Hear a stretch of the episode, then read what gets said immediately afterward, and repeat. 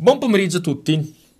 È un po' che non mi facevo sentire, in effetti l'ultima registrazione risale a qualche giorno fa, prima di Pasqua. Uh, quindi in ritardo buona Pasqua, buona Pasquetta, che direte, ma che cazzo di auguri sono?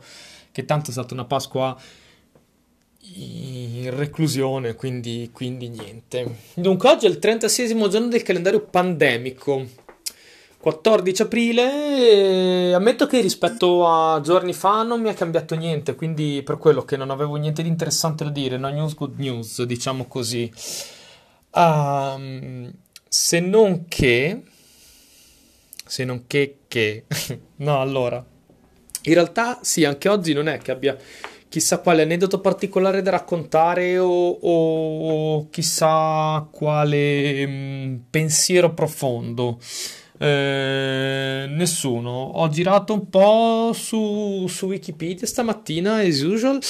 Mm, e a parte aver scoperto questo, questa zona europea che viene chiamata Banana Blu, che praticamente dovrebbe prendere la megalopoli europea che va da, da Londra, eh, arriva tutto il Belgio, fa tutto il confine tra Francia e Germania e arriva giù Svizzera fino a Milano e dovrebbe essere la zona più ricca d'Europa fondamentalmente. Termine coniato fino agli anni 80 da non mi ricordo chi, per non mi ricordo che cosa, una qualche analisi. Mm, vabbè. Cioè, no, in realtà è una cosa abbastanza interessante, ma sono io che la sto buttando un po' troppo lì. In realtà andatevi a vedere cos'è il banana blu. Ehm, banana blu perché ha forma di banana e blu perché è l'Unione Europea. Ok? Quindi blu come il colore dell'Unione Europea effettivamente una cosa abbastanza particolare. È carino e interessante. Noterete il mio linguaggio abbastanza terra-terra, ecco, in realtà era quello lì su cui volevo arrivare, perché mi sto rendendo conto che in... mi sto disabituando un po' a parlare... Mm, a parlare bene, a parlare ragionato a parlare con le, non dico parlare con le altre persone che dopo veramente sembra un matto.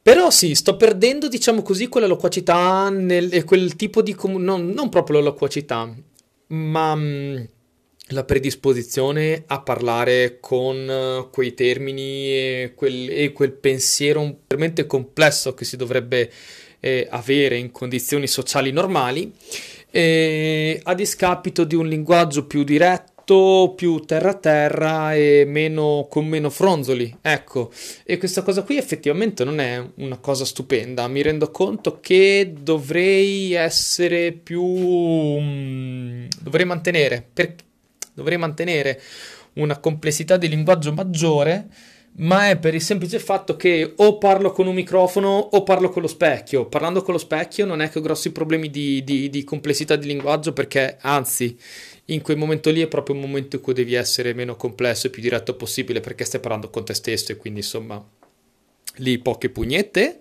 come direbbe il classico nonno romagnolo. e quando si parla al microfono si tende a non avere la faccia di fronte della persona che magari ti fa intendere con l'espressione che tu stai parlando male. Ok. E questo mi manca, questo mi manca. Sì, magari registro qualche podcast, parlo con gli altri via, via, via, via. Via etere. Via web. Si dice ancora via etere. Vabbè, lo dico io adesso. Ma non è una situazione, diciamo così, no? Comune.